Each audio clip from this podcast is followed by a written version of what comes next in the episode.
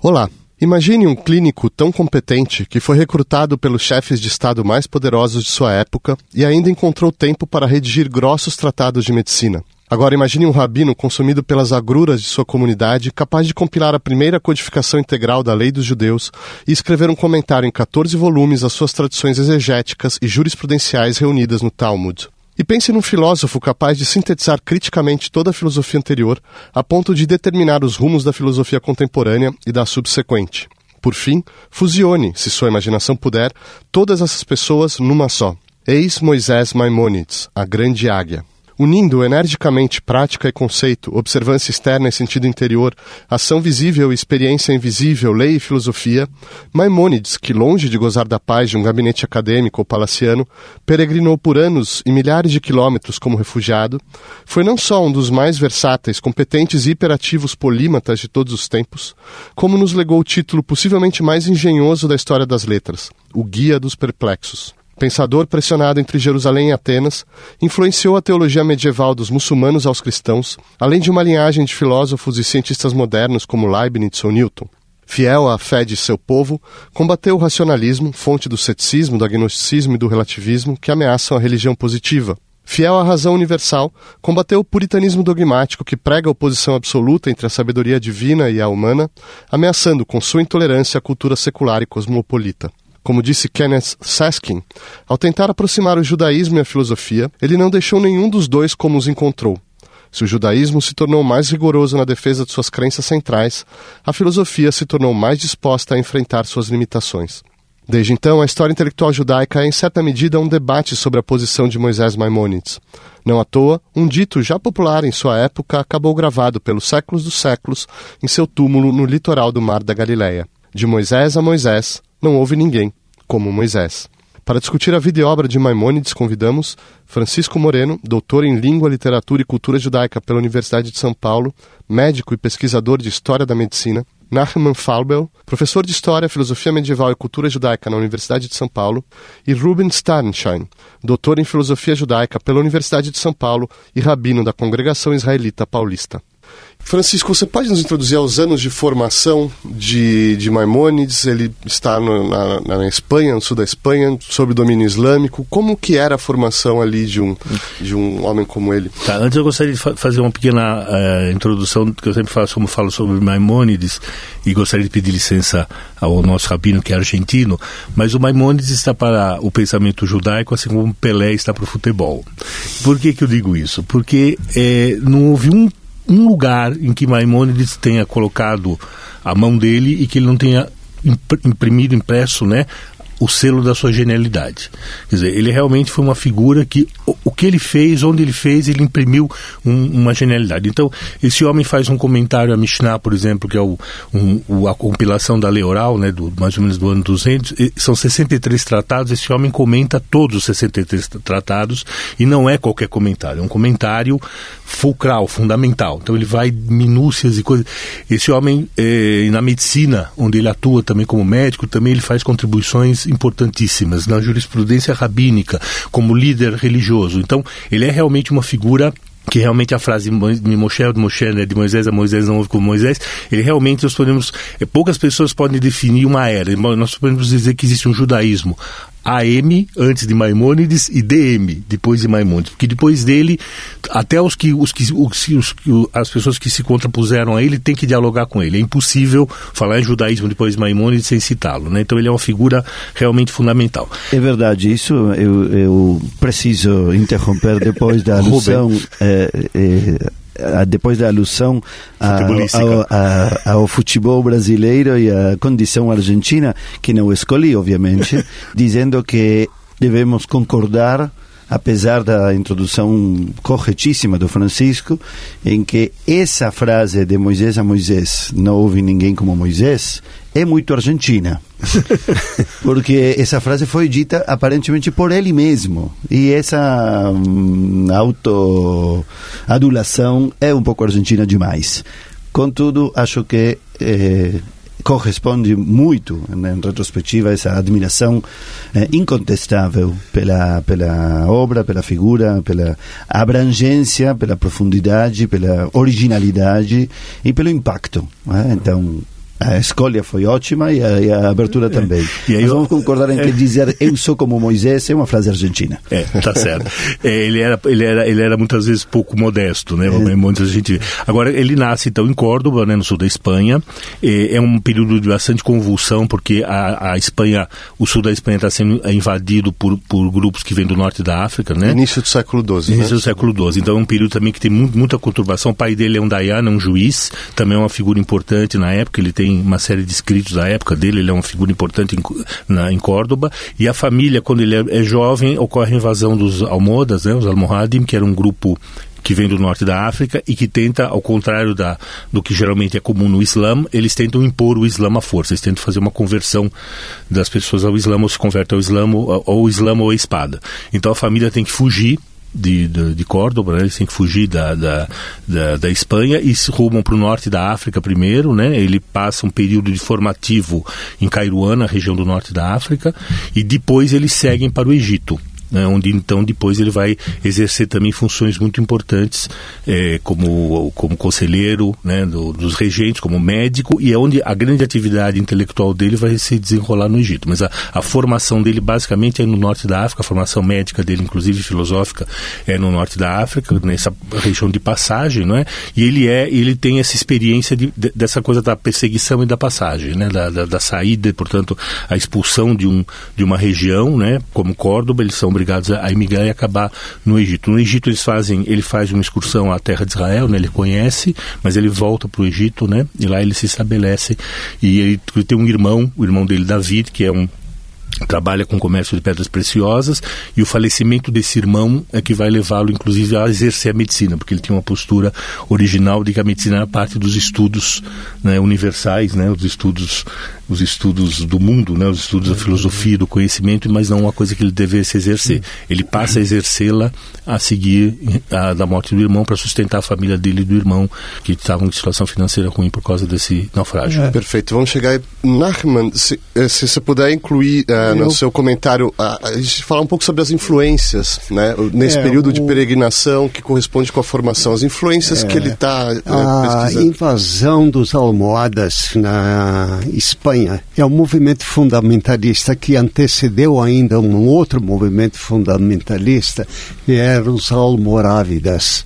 Murabitum, Almohadas Almoahidum, os unitaristas. São movimentos fundamentalistas. Isso é, o período de 1148, eles entram e conquistam esse mundo islâmico que está já dividido após o califado de Córdoba.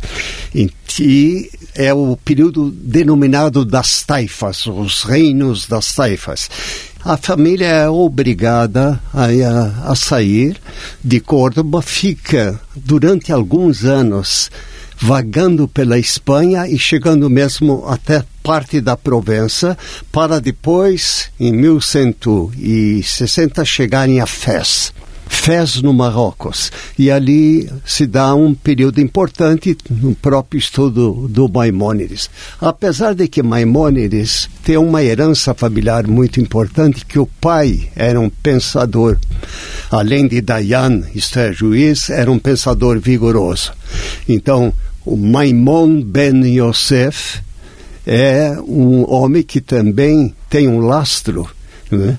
O lastro religioso de conhecimento talmúdico da literatura rabínica e filosófica. E há uma carta muito importante que, de certa forma, se conecta com o pensamento do filho de Maimonides. Chama-se Geret Anechama, a epístola da consolação, onde ele trata do grave problema do momento que é a conversão forçada dos judeus pelos almohadas. E a partir daí há até uma suspeita de que houve o, a própria família do Maimônides se converteu certo tempo. Porém, nessa epístola, o pai do Maimônides aceita a conversão do islamismo porque se trata apenas de uma proclamação de fé. La ilaha ilahi illa Allah wa Muhammad Rasul Allah. Não há Deus senão Allah e Maomé é o enviado de Deus. Ora, isso é uma proclamação nada mais verbal e você com isso já se torna muçulmano. O monoteísmo muçulmano é aceito pelo judaísmo do pai de Maimônides, porque ele diz: eles são monoteístas e nós podemos aceitar a volta dos convertidos para o judaísmo. Em relação ao cristianismo, será a mesma postura do Maimônides. Em outra epístola chamada Igerita Shmat, a epístola da conversão. Então nós temos aí uma atmosfera muito interessante. O reconhecimento do islamismo como do Islã como uma religião monoteísta próxima ao judaísmo e a aceitação do converso forçado para voltar ao judaísmo. O que é negado a conversão ao cristianismo, porque é visto como idolatria, avodá zará.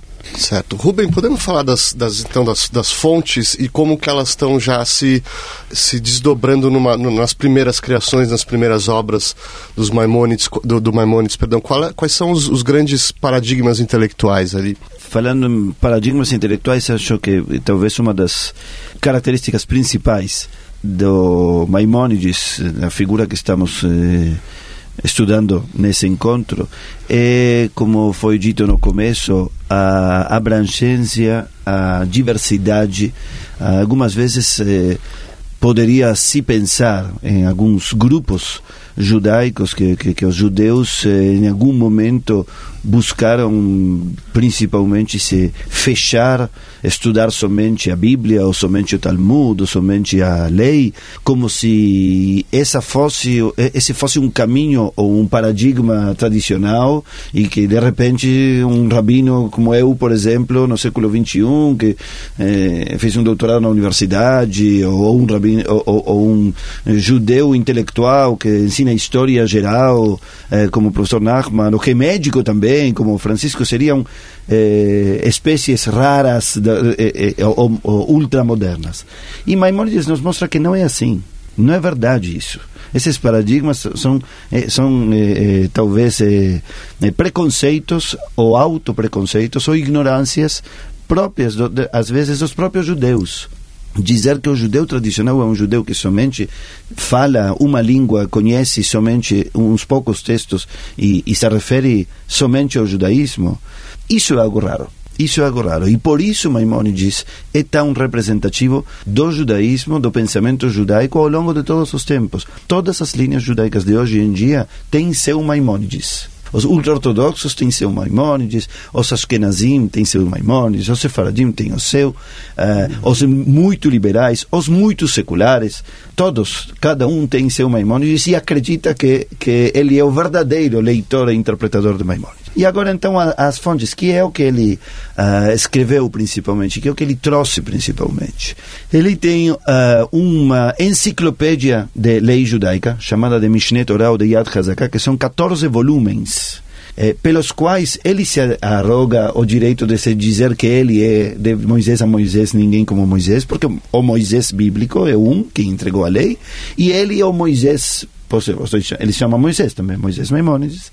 E, e ele... objetivamente é uma codificação sem precedentes e também depois sem é, posteriores de, dessa é, ordem. Exatamente. A primeira, eu acho de algum modo que a primeira enciclopédia porque ele consegue pegar as discussões intermináveis ao redor da lei que vemos em forma completamente desorganizada na literatura rabínica, agrupá-la exaustivamente e completamente por temas e organizá-la. E também estabelecer sentenças finais.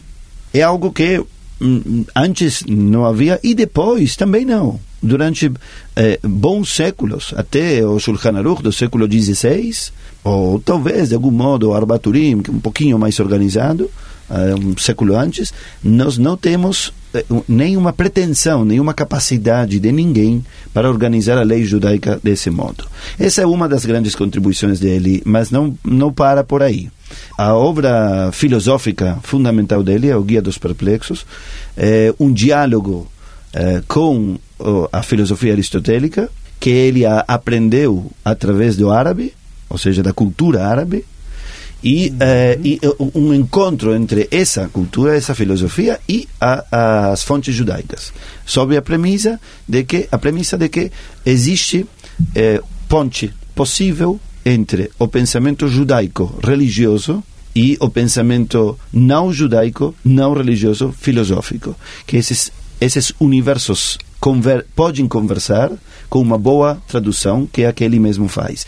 E fora disso ele tem princípios de fé, 13 princípios de fé, tem um comentário sistemático à Mishnah, que já foi mencionado. A Mishnah é a primeira fonte rabínica posterior à Bíblia, e ele faz um comentário sistemático, muito organizado, que se concentra principalmente, de novo, na ética e em paradigmas educativos. Perfeito. Antes de entrar na, na, parte filosófica propriamente dita, então vamos ver como essas fontes estão é, se traduzindo nos, nos comentários à lei judaica, nos comentários né, à tradição.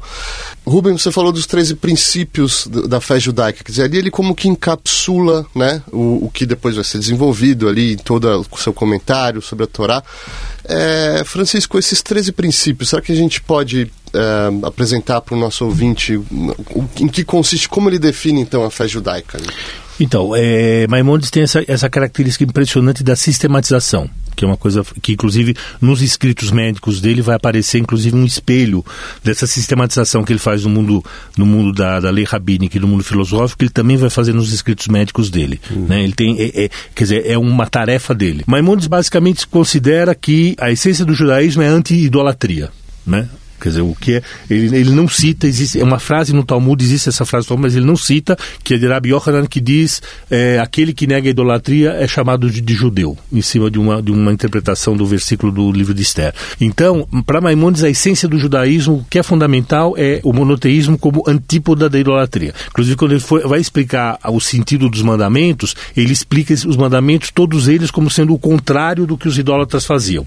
Então, se é proibido comer, é, cozinhar o leite da do, do, do bezerro no, no, no, leite da mãe, é porque os idólatras faziam isso e, portanto, nós vamos fazer o contrário. Então, ele tem muito essa visão. Então, a questão dele da unidade, unicidade absoluta de Deus, a sua incorporalidade, né? ou seja, ele nega qualquer ideia de corporalidade de Deus, a ideia da revelação a, a Moshe, Moisés, né, como sendo o, a, a, revelação primeira e única, que Deus não mudará a sua, sua, sua, sua, versão, então ele acredita, embora ele tenha em algumas partes elogios ao, ao islamismo e ao cristianismo, ele, inclusive ele até elogia o cristianismo também como sendo religiões que de alguma forma foram destruindo o, a, a, idolatria no mundo, né?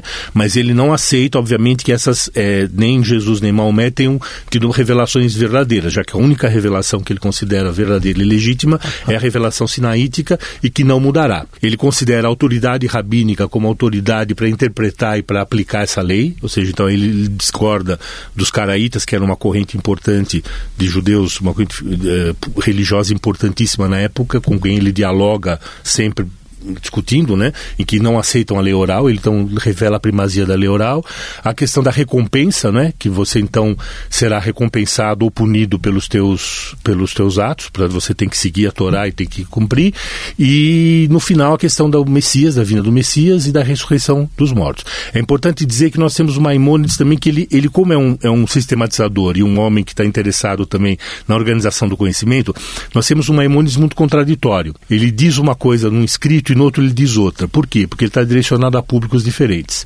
Então, por exemplo, ao contrário de Averroes, né, Maimonides acha o seguinte: o homem da rua, o, a pessoa simples, ele tem que, ele tem que achar que se ele é judeu e comer carne de porco no dia de Yom Kippurim, ele vai ser fulminado por um raio. Ele tem que acreditar nisso, porque o nível intelectual dele não chega né, a um nível de. Já o filósofo sabe que isso é uma bobagem Né? Isso não vai acontecer. O que vai acontecer? Se você viola os mandamentos, você não aperfeiçoa o seu intelecto e, portanto, você não chegará às altas esferas do conhecimento de Deus. Hum. Mas ele não ele diz, o homem do povo não é, não é por aí que você vai chegar para o homem do povo e dizer, é, você não vai aumentar suas. Né? Você tem que dizer, olha, se você fizer isso, Deus vai te punir. Né? Então ele não tem problemas com essa questão. Ele, é, ele vou dizer pedagógico. Ele diz, para um público eu tenho que dizer isso.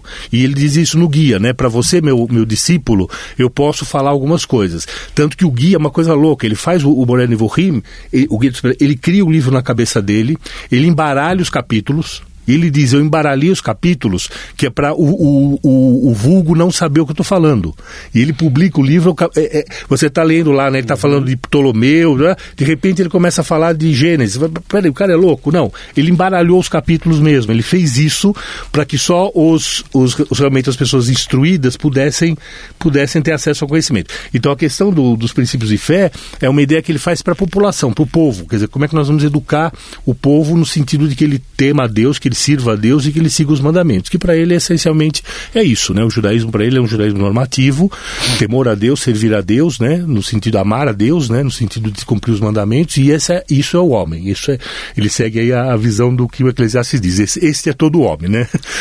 Rubens? Só que é, como como bem você mesmo Francisco estava dizendo existe existem níveis no próprio Maimônides é, então porque o leitor, afinal, vai se perguntar: mas quem é esse Maimônides?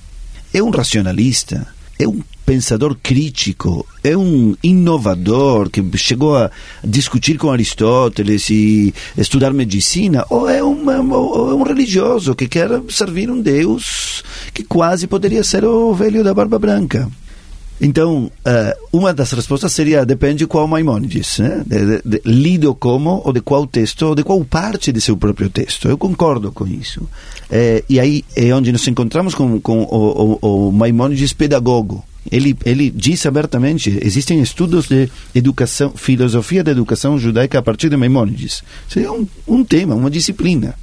E lá tem especialistas nisso. Aparentemente ele acreditava quanto à alma, a natureza da alma, isso se vê no, no Shemona Prakim, ou, a introdução dele a, e, e, o comentário dele a, ao Tratado de Avot, que a pessoa tem níveis de desenvolvimento.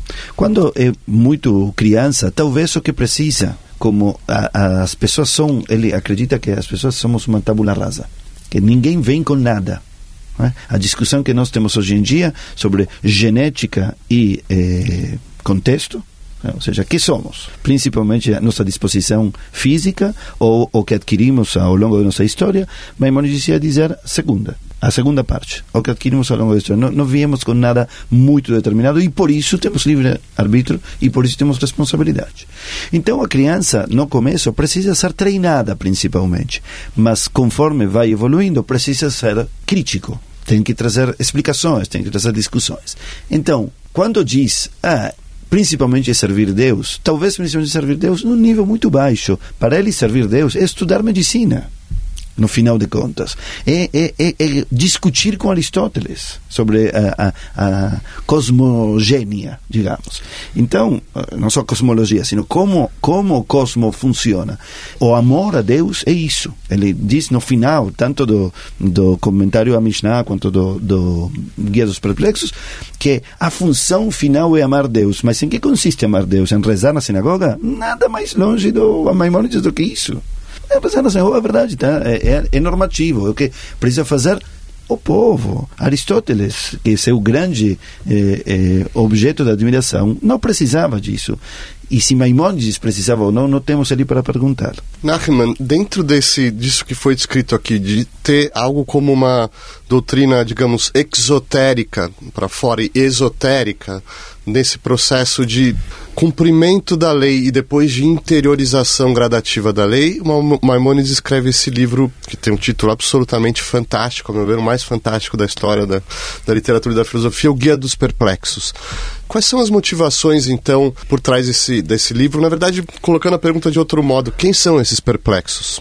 Na verdade, ele escreve para uma elite. Maimonides distingue claramente entre elite e massa o Chico lembrou bem, essa distinção é muito importante, porque no fundo, ele, na introdução ao guia, você pode ler de que ele está preocupado com essa elite que é religiosa, é fiel à crença de Israel, porém estranha os antropomorfismos e os antropatismos dentro do texto bíblico.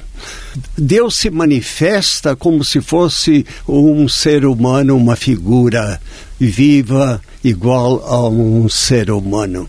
Essa elite que estudou filosofia e que pertence a classe mais elevada do judaísmo da Espanha e que teve contato com a cultura árabe, assim como Maimônides é herdeiro dessa filosofia árabe. É preciso lembrar de que não é só herdeiro do Aristóteles, é o Aristóteles neoplatonizante da cultura árabe, dos pensadores árabes. Via Al-Farabi, Ibn Sina, né? Al-Farabi, Averroes Ibn Rushd, Ibn Baja, Passe. Nós temos aí é, um texto, o Chico lembrou bem, é, como o Rubem, é um texto enigmático. E deliberadamente complexo, porque ele está escrevendo para a elite e a, a elite é que está com as dúvidas em relação ao próprio texto bíblico.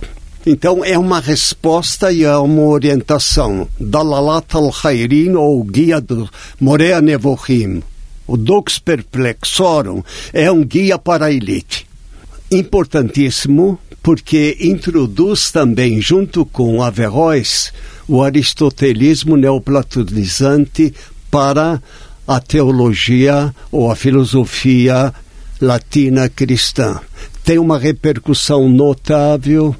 Alberto Magno, Tomás de Aquino, Guilherme de Auvergne e essa escolástica cristã latina se enriquece com a própria obra do Maimonides, que é citado pelos filósofos latinos cristãos. A repercussão é importante porque o próprio texto provoca polêmicas durante séculos.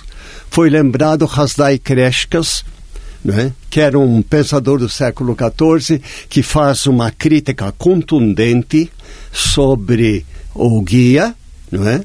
Mas, ao mesmo tempo, a polêmica maimonidiana se reflete também em relação à compilação do Mishneh Torah, como o Rubin lembrou, e ela continuará durante séculos, até o período chamado da Aufklärung, da, da, do iluminismo, da escala judaica. Estou falando do século XVIII e a Wissenschaft des Judentums, a ciência do judaísmo, no século XIX. A polêmica continuará entre a inteligência e a intelectualidade judaica por séculos. E, eh, portanto, os comentários sobre o Mishneh Torah, a obra total do Maimonides, atinge as centenas e centenas de textos.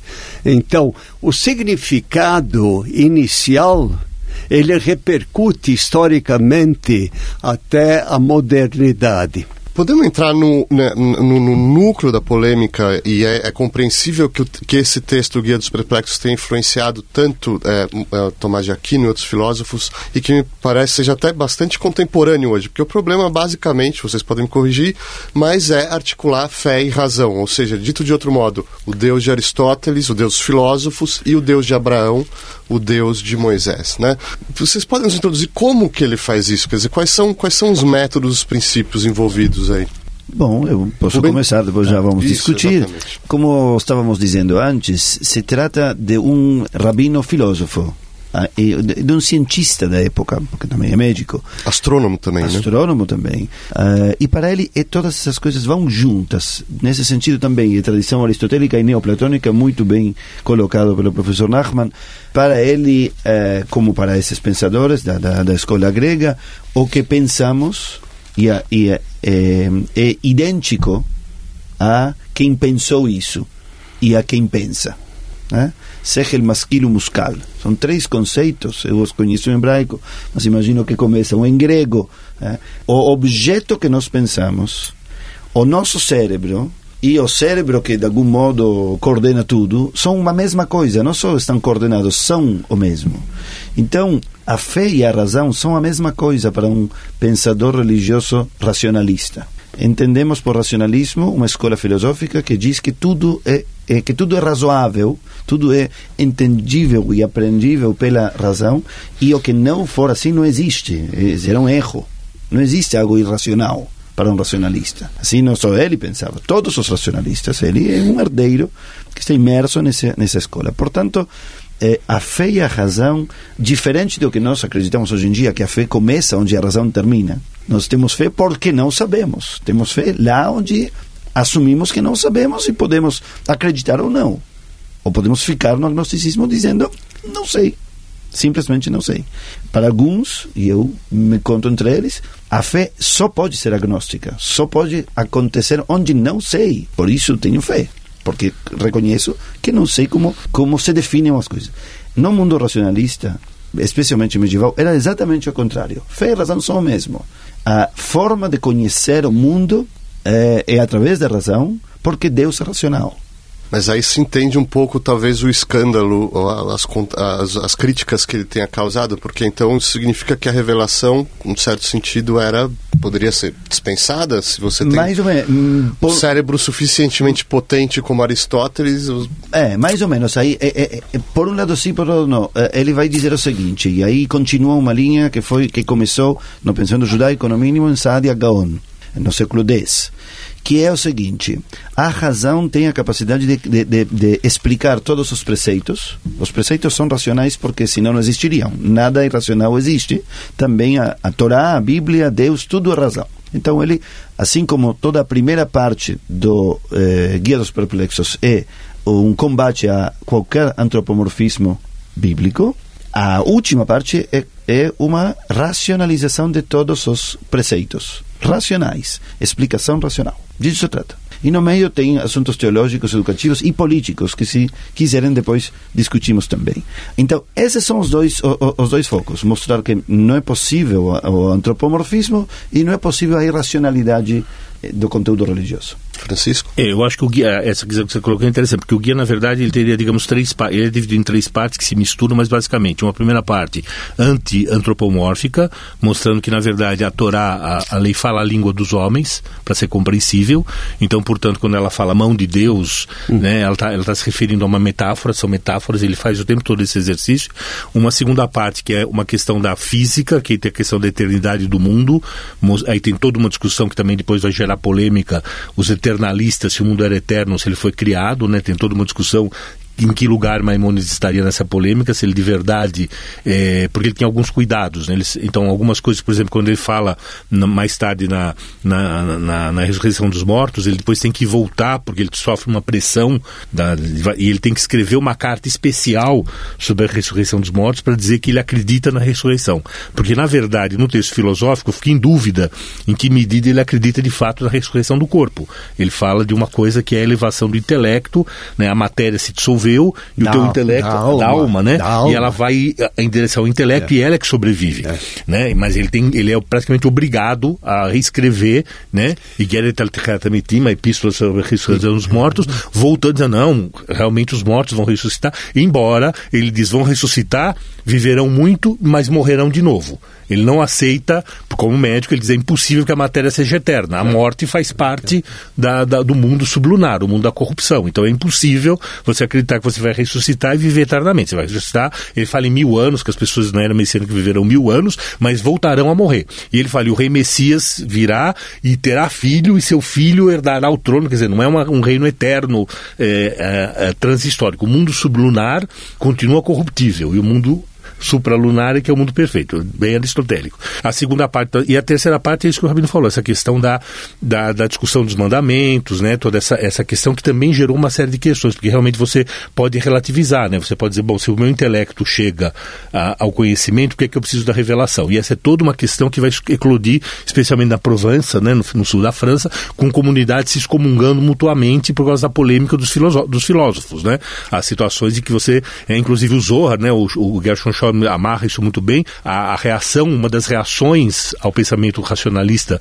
vindo de Maimonides é a criação do Zohar, do livro do Esplendor, da como mística, uma, da, da mística, mística como uma resposta é. aos racionalistas que, é. estão, que na visão deles estão pondo em dúvida, quer dizer, até Maimonides, que, é, que não é cabalista, não é místico, embora até os místicos a, a, adotem o seu Maimonides, mas ele não era, né? ele, ele acaba gerando como efeito secundário, não a mística que já existia, mas enfim, um certo, uma certa conformação da mística em relação a uma resposta, até isso ele fez, né? Quer dizer, uma resposta a ele. Agora, eu só queria citar um, uma, uma coisa que eu acho fantástica, que na verdade repercute até o século XX, né? Que é quando ele fala, por exemplo, no primeiro capítulo do, do, do guia sobre a questão de, de Tzelem Dmut, imagem e semelhança de Deus. Que é assim, como é que você pode imaginar que Deus, então você está dizendo que Deus é um velhinho de barba tal? Para Maimonides, a simples ideia de Deus como figura é uma heresia simples ideia. Você pensar que Deus. É, é, você, tá você é herético, você está fora da. Então ele faz uma, uma coisa fantástica que diz o seguinte: o que é essa imagem e semelhança de Deus? Ele diz o seguinte: porque Deus e o homem são seres únicos no universo. O homem é o único, é o único ser no mundo sublunar que tem consciência de si e Deus é, é um ser. Então, o que nos une a Deus é a nossa unicidade, a nossa, a nossa, a nossa particularidade. Isso que nos torna igual, semelhantes a Deus, não é o, físico. E isso é interessante porque isso deriva em Soloveitch, por exemplo, que é um rabino importantíssimo do século XX, numa toda uma, uma filosofia existencialista da solidão do homem solidão do homem no mundo e a solidão de Deus no universo. Quer dizer, um Deus que também é solitário no universo que ele cria porque ele também é único. Mas então, a essa... transcendentalidade Deus é transcendental, você não pode acessar o seu conteúdo, a sua essência. Daí a ideia de Maimônides é que você não pode fazer afirmações sobre a divindade. A teologia negativa. Né?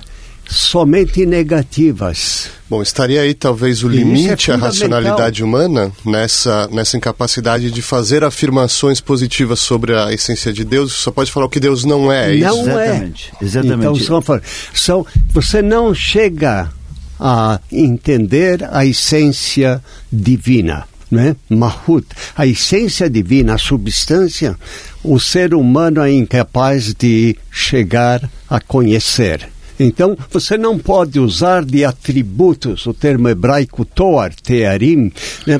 de atributos positivos. Deus é isso, Deus é aquilo. Você pode somente falar com atributos negativos. Uhum. Negar, nega, é, é, uma dupla negação. É, é, é então. é negar eh, um atributo negativo ou negar a falta de um possível atributo positivo.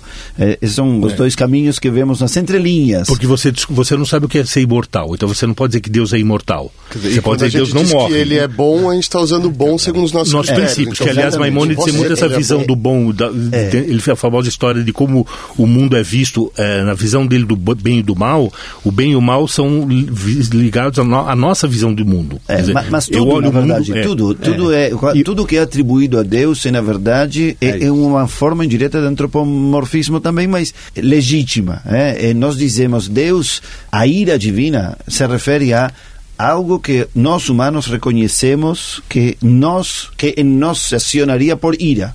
Mas como se aciona no divino, não sabemos. Então chamamos de ira, traduzindo a linguagem humana. Essa é a ideia. A polêmica maimonidiana ela começa já quando ainda ele está em vida, e é uma polêmica que se dá também, em especial, sobre a crítica que ele faz ao Gaonato, isto é, o líder espiritual de, das academias talmúdicas na região da Babilônia, no Oriente. Né? Havia várias academias. Então, a polêmica começa porque eles se sentem os que têm o poder de orientar essas as comunidades.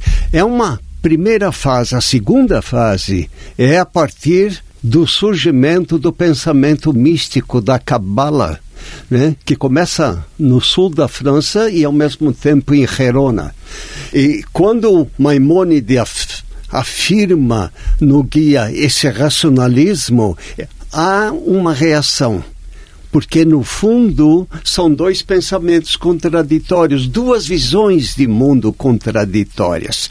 A terceira e a, e a, polêmica ela chega ao extremo dos livros de Maimonides, da obra de Maimonides ser queimada pelos dominicanos em 1232. Em Paris. Para você ver a, a tensão existente entre as próprias correntes judaicas da época. A terceira volta em 1300, 1306, um famoso um grupo de rabinos importantes, e é, é uma polêmica ligada ao estudo da filosofia que para certa parte do judaísmo da época é perigoso e pode levar à heresia.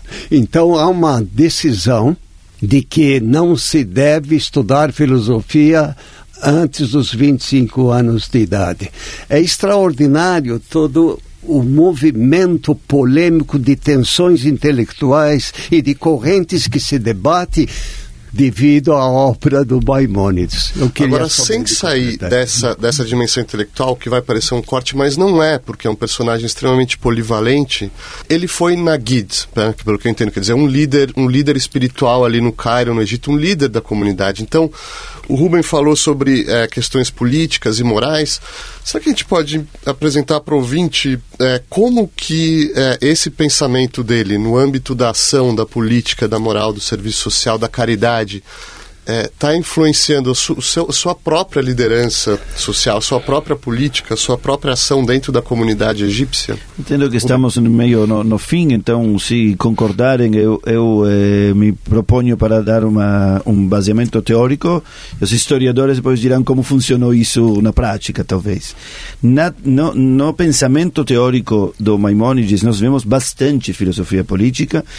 Em termos gerais, seria o rei filósofo de, de de, de, de, de Platão e, do, e, e da democracia, pseudo-democracia grega. Era democracia, todos deviam votar, mas depois de ser instruídos. Não, não, não votava qualquer um para evitar a demagogia. Então, depois da instrução era que era possível votar e, e participar. A ideia, a, a, então, a política devia ser centralizada pelo conhecimento. O conhecimento devia ser democratizado, claro, mas conhecimento e então participação política e então liderança através da verdade, porque a verdade é uma, porque a razão é uma, é mais ou menos esse, esse é o caminho.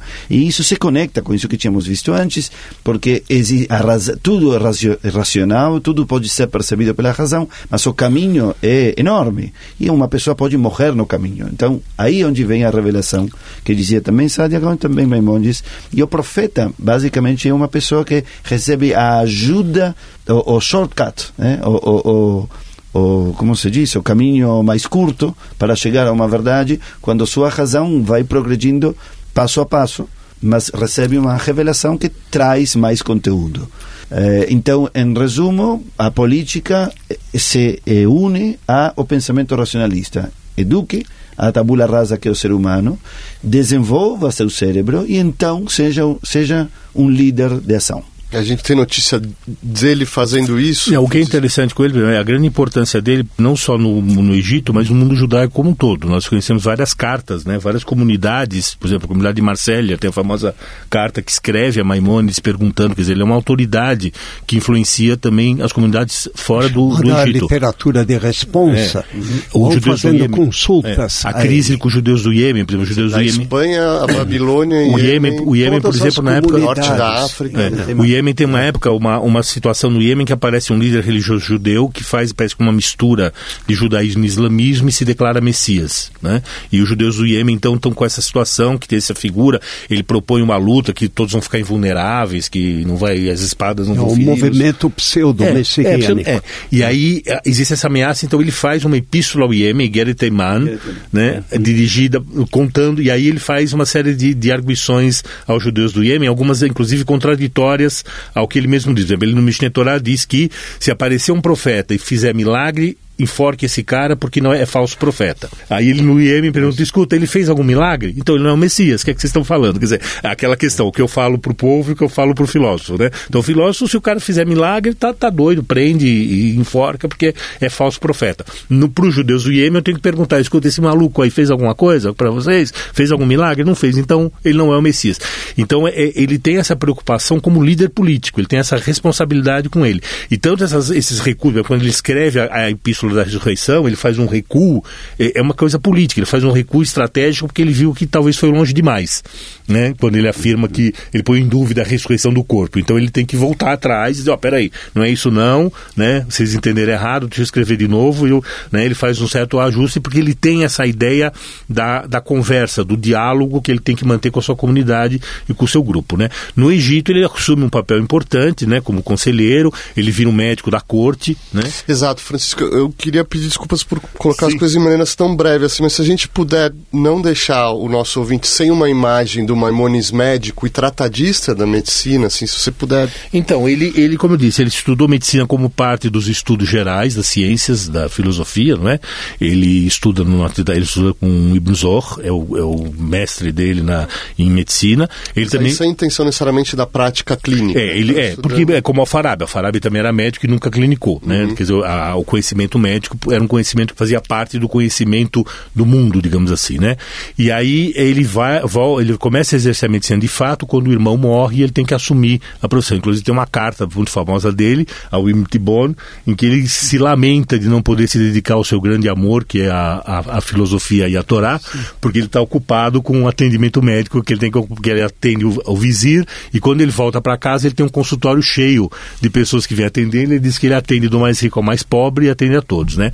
E ele tem então, ele faz também ele, uma atividade de compilação de, de conhecimento médico, como ele fez com a parte religiosa e filosófica. Então ele tem um extenso comentário a Galeno que ainda está em árabe, ainda não foi publicado, uma, um, um, manuscrito enorme, que são comentários dele a Galeno. Ele tem o que ele chama Pirkei Moshe, que são aforismos. São aforismos. Que ele, de medicina, né? Então ele tem vários tratados. Ele tem um tratado sobre hemorroidas, tem um tratado sobre a, a, a energia asma, sexual, a, também sobre a asma, asma né? Ele é. escreve, tem um tratado, ele escreve também sobre algumas ervas, é verdade, ele fala sobre, sobre a farmacopeia da sua época, quer dizer, ele tem também um trabalho sistematizador. E há tratados traduzidos ao latim. Então ele realmente tem essa visão, e realmente a tradução dele, do texto médico dele, vai influenciar as escolas de medicina até o século XVII. Também né? continua sendo né, manuais de medicina medieval durante claro. muitos séculos. Nos encaminhando para uma rodada final, Nachman, se a gente puder falar sobre a influência desse, desse, desse, desse pensador, é, já agora na comunidade cristã, entre os próprios muçulmanos e árabes, a recepção imediata, assim, se a gente começar a ver a propagação dele falamos de Tomás de Aquino, quer dizer, o, digamos, o teólogo oficial da Igreja Católica, nada menos, era um grande tributário de Maimônides, mas se você puder passar um quadro dessa influência dele. É, ele, o, o tanto Alberto Magno, né, que antecede Tomás de Aquino, mas corresponde ao período, e Tomás de Aquino, Guilherme de Auvergne, citam Maimônides literalmente. Então, eu, no fundo, o aristotelismo neoplatonizante do Maimônides passa a ser divulgado também na filosofia latina cristã. Na verdade, nós temos três grandes pensadores do aristotelismo, do racionalismo aristotélico, que começa com Averroes, chamado averroísmo, que é considerado perigoso pela tradição de Santa Agustiniana, que predomina até certo tempo dentro da teologia cristã. Depois, Maimônides, que é uma continuação desse aristotelismo neoplatonizante, e São Tomás de Aquino.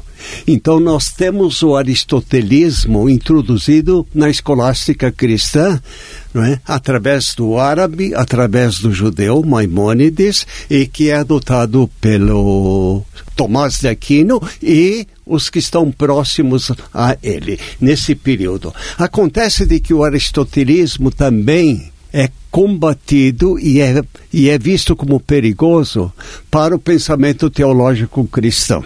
E esse aspecto é muito importante porque em 1210 se proíbe o estudo do aristotelismo. Assim como no judaísmo, no período da, do debate, da polêmica, da controvérsia anti-maimoniana, se proíbe o estudo do que é chamado Chokhmah Yevanit, a ciência grega ou a sabedoria grega.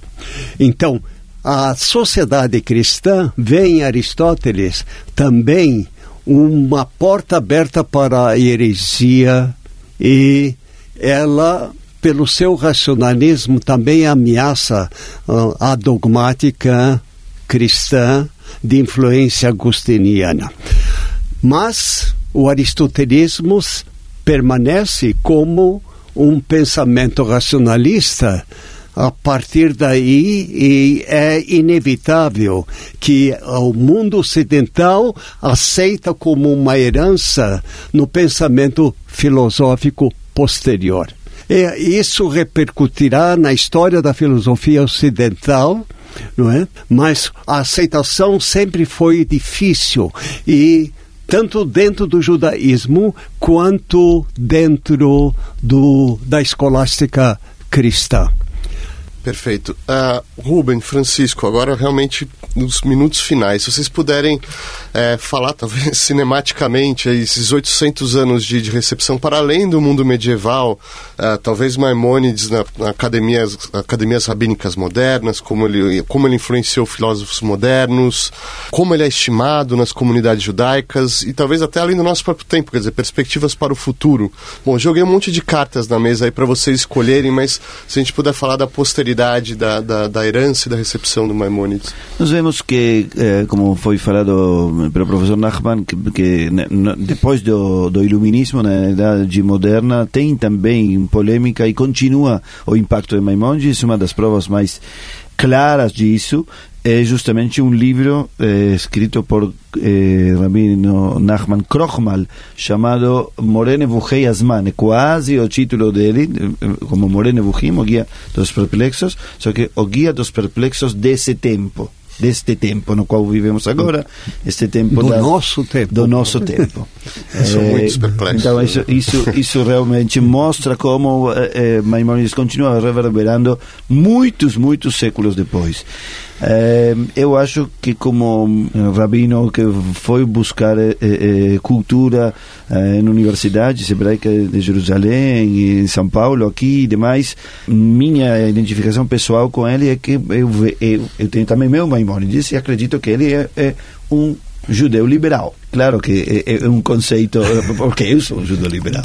É, ortodoxo vai dizer que ele hoje seria ortodoxo e assim por diante, quando todos esses movimentos não existiam. É? Então, são todas respostas a esse iluminismo. Também a ortodoxia, aliás.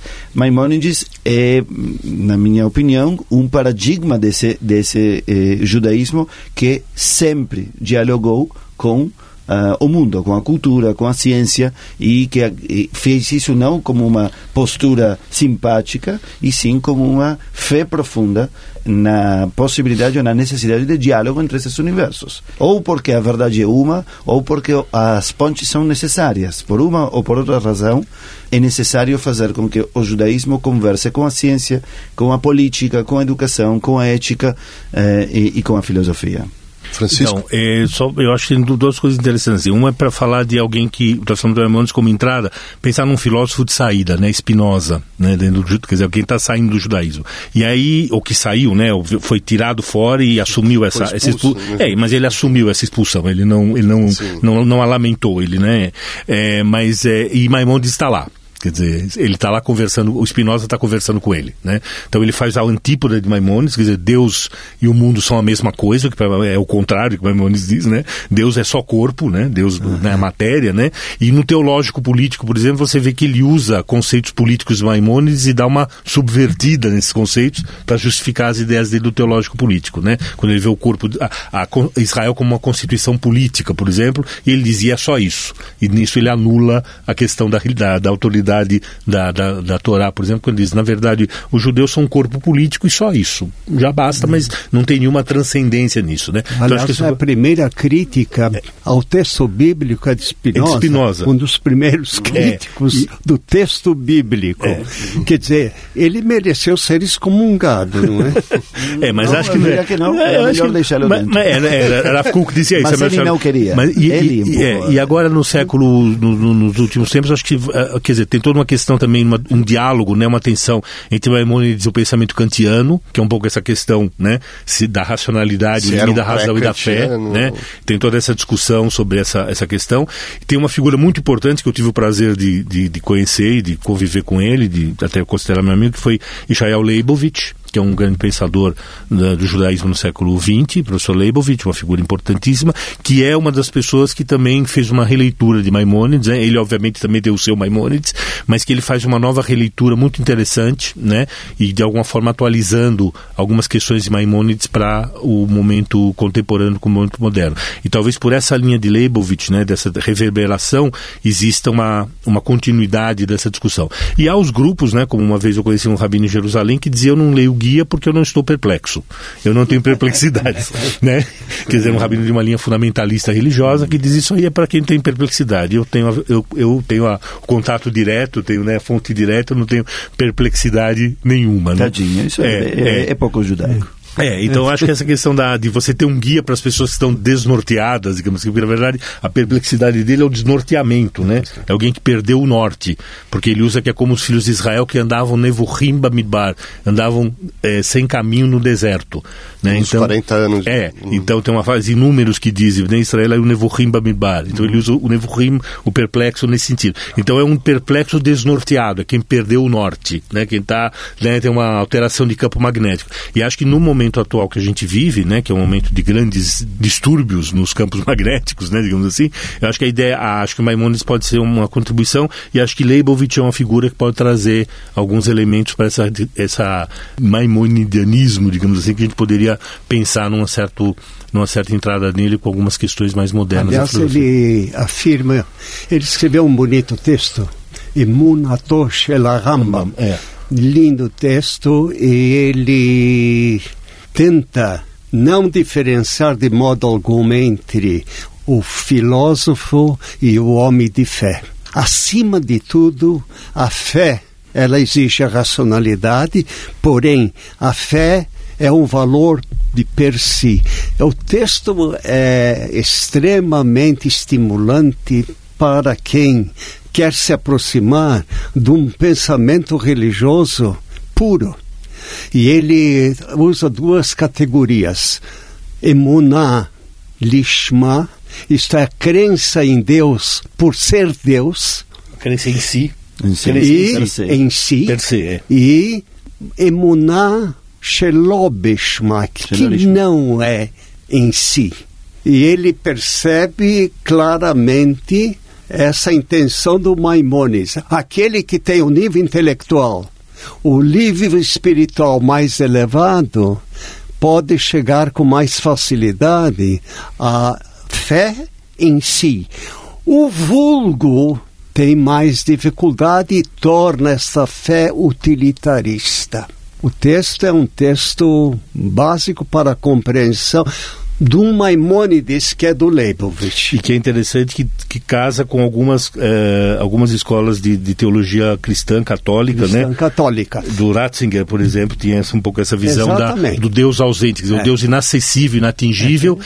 e apesar disso e por isso você o, o, ama e você o serve e você o cultua. Há, né? uma, há uma frase fantástica né, dentro do texto do Leibovitch que diz: o primeiro preceito dos 613 preceitos da fé judaica é: eu creio em Deus.